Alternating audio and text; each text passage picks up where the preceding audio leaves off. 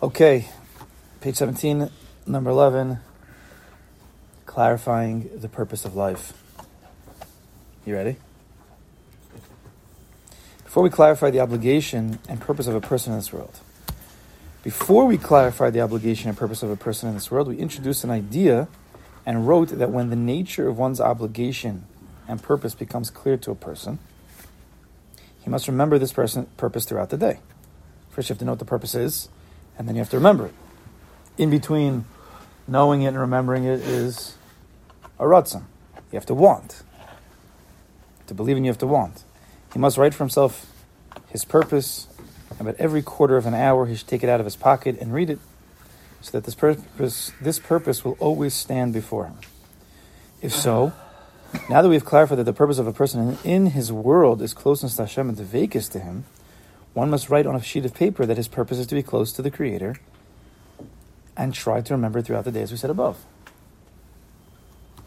This is knowledge about life itself, about the essence of life, not just another piece of information. The following, right? It's, it's, it's a depth of reality. It's a depth of reality. In this moment, wherever he is, wherever he finds himself, the purpose of this moment is to become close to the Creator. And, and the Creator is everywhere. So I'm close to him right now. The fact that I just said that, the fact that I thought that, I'm close. You just keep doing that again and again and again and again. You can't really fathom what will happen if you continue doing that. It's something that is not. It's not again. It's not just information. Or oh, I'll know more, and I'll, and I can then I can use that information to further my whatever. This is something that is a new world. It's a depth of reality. It's it's an olam haba, sheba olam hazeh. Right, and we discussed last week that when you're living in this world and you enter into a new reality called olam haba, but in this world it's something that you can't fathom because it's an olam haba. It's an entire world. It's an entire world. It's not more information in the same world. It's a whole new world. So how can you explain to a person what a whole new world, a new reality would be like? You can't. You have to just do the thing you're told to do. That's why you need emuna. That's why you need to believe in this because what's going to keep you going? There's no money at the end. There's no prize that you could touch. You have to just keep going in the belief that this is the emes, that that a Kadosh Baruch Hu is every single place, every single moment, and my tachlis is to connect them in every single place, every single moment, and just keep doing that. How long does it take? Each person's different. Depends on how long it takes you to get to that place of emuna. That's what, that's really what it takes. It takes till, till you get to really believe it. That's why you have to push through. But the prize is really the attachment to Hashem. The prize is the attachment, and you can't expect when that's going to happen. When are you truly attached? When you truly believe. When do you truly believe? When you say it enough times that you break out of all the How do you know when you're klipas. truly attached? You'll know, because you'll be there. You'll be there. You'll just know. Right, if I, just by saying, just by saying I'm Not just by saying. Oh, attached to Hashem, You'll know when you know. close to Hashem. Yeah. You'll know. If I say I'm close to Morty, I don't know when. Close to Morty. uh, Close to Morty. genetic It's- gonna are talk gonna about kick. Oh, you'll know. We're gonna go. Go closer. You'll know. We're gonna get to it. He's gonna get there. See, Then it's too late. We've You have you have a lot of questions. That's why you Yeah, need a lot of why it's a emuna. kasha, He's going to talk about it. I He's getting, he's getting it. The, that's what that's why I have to keep doing it because a lot of the questions, a lot of the doubts are going to creep in. Like, how does it even work? Doesn't make any sense. And I understand what you're saying. That's why I'm trying to say I'm preempting you and saying it takes emuna because you could have all the questions in the world and they're all good questions and I can't answer them because it takes emuna. And emuna is that one thing that there is no answer. That's the point. That's what emuna is. This is this is knowledge about life itself, about the essence of life, not just another piece of information. The following parable will help clarify what we mean. A person climbs a tree and sits on one of the branches, page 18. Suddenly, the branch breaks and falls to the ground. The person immediately grabs onto the trunk of the tree. He senses that he must hold on to it constantly, lest he fall and die, chas v'shalom. Hence, the knowledge that he must grasp the tree is not a mere piece of information. The person understands that his very life depends on it. Right? We have to get to that point. If he would forget about that fact, if he would forget that fact, he would n- he would not naturally exert himself to hold on to the tree, and he would there and he would thereby endanger his entire life. Right? Okay, let's just keep reading. Number twelve. The very same is true with the issue at hand. A person must understand that his very life depends on this. He must constantly keep in sight the basic knowledge that the purpose of one's life is to be close to the Creator. This must not be an ordinary kind of knowledge. Rather, one must understand that his entire life depends on this. And if he forgets this knowledge, he places his whole life in jeopardy. It's very hard for people to, to believe this. What do you mean? I've been living for 10, 20, 30, 40 years. I'm okay. I learn and I daven. I'm connected to Hashem.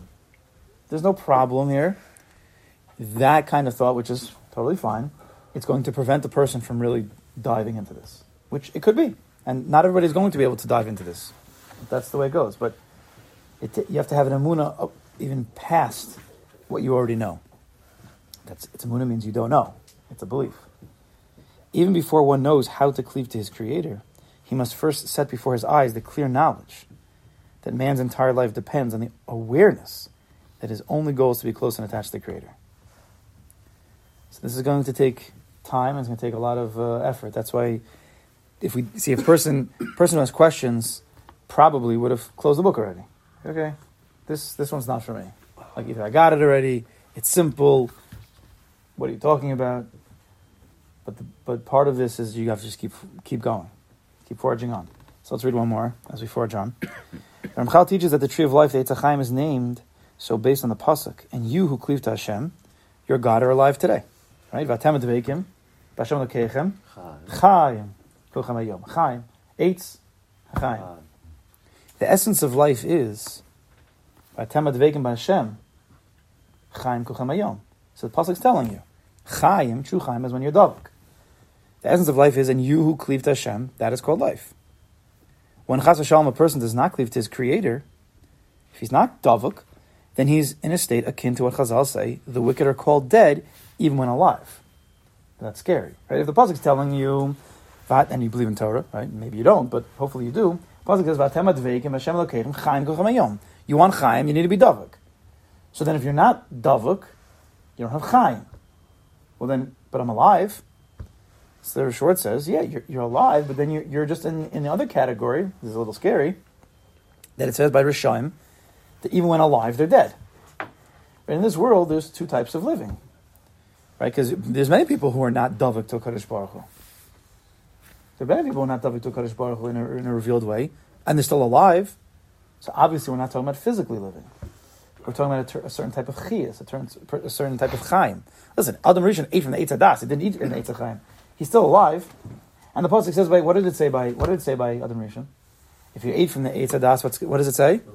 Mo, mos tamus, you're going to die. Um, just ask a question, simple question. Adam Rishon, he ate from the Eitz Hadas? Yes. I thought it meant ev- Did he die? Eventually.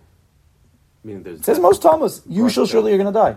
brought death to the world. What does Chorus. it? It, it, it sounds like Pashup Shai should have died. Should have died. So the answer is what?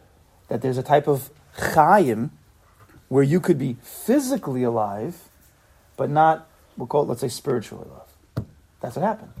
When he ate from the Eitz Hadas and he didn't eat from the Eitz Chayim, he's still physically alive, but he lost the pnimiyus. He got kicked out of Gan Eden. So Chaim you can be alive. You really want real true life, the double life, the outside and the inside?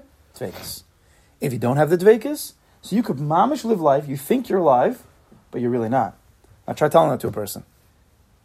He's, he's breathing, you tell him you're not alive. He'll be like, what are you, crazy? Of course I'm alive. I'm, I'm here. And how do you explain to a person that he's not alive? Give him the spiritual side of things. He doesn't, he's, why would he, why would he take it? He's like, I'm, I'm alive. Well, Even with Torah and mitzvahs, you tell him he's not alive.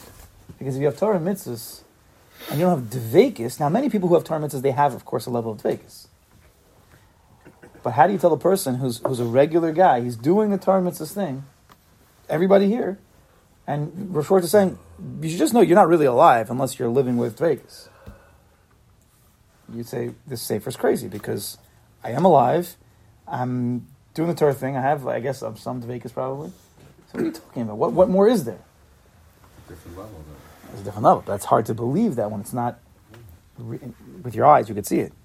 When a person does not cleave to his creator, he is in a state akin to what Chazal say the wicked are called dead even when alive. Even though outwardly and physically such people are living, they lack true vitality, which is devekis to the creator. They're lacking some chiyas. But they don't know that because how are you supposed to know? I think I'm alive. Since they lack this, they are described as dead.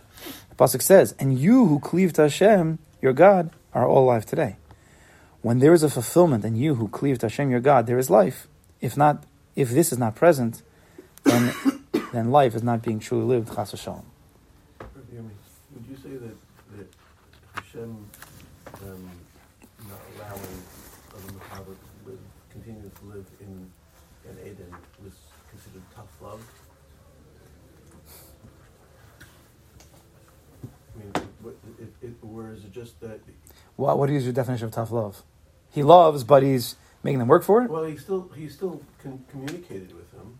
It's not like he wasn't connected to Kadosh Baruch Hu afterwards. He still spoke to him. I mean, I, I think that you he's, and he's not right anymore to live in this in, in this sanctified way. why did the what the Yesharim says? He asks right in the beginning, why in the Kadosh Baruch Hu, if the tachlis of this world is the next world, whatever that means, why did he put us in this world? Mesilas Yesharim asked that question. So why not why not just put us in that world?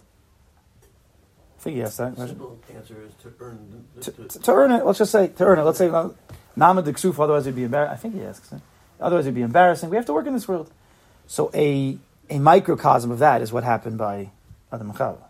I mean, they were set to get kicked out because you now you have to, you have to really earn it. That was. Does that answer? Is that, is that tough love? I don't know exactly what. I don't know because it seems like the, the, the methodology that we're incorporating today for those for those people, children, adults, whatever that that are um, having difficulty with our system, that, that system of tough love, we, we, we- reject it now. That way of, of, of kicking out, let's say, a child from the house or, or Okay. kicking out a child from the school in order for them to recognize that they've done something wrong and that they should mend their ways and try to come closer to what's Tachlis, seems to be the opposite of what we're doing today, right? I mean, if if, the, if we knew that the kid wouldn't go off, that he would be able to get kicked out and then work on himself, Well, then we would do that still. But it, it, it's like, you know, it- you know, it, it doesn't seem like getting kicked out of, of, really worked out very well. why we're still we're still growing till The today. world was destroyed. Well, okay. I mean, I don't know. I don't know. These are yeah. I don't know. Yeah, I don't know. I don't know. Hey.